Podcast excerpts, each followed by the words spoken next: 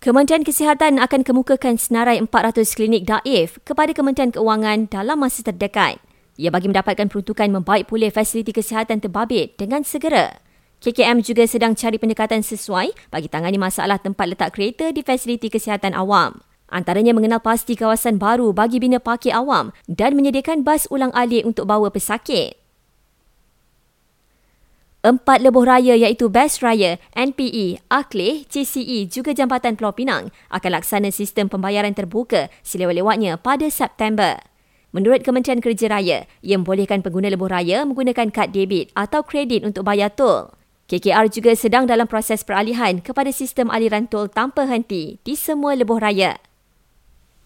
Isu kelewatan train komuter kendalian KTMB di Lembah Kelang hanya bersifat sementara dan tidak wajar anggap perkhidmatan itu semakin kurang popular.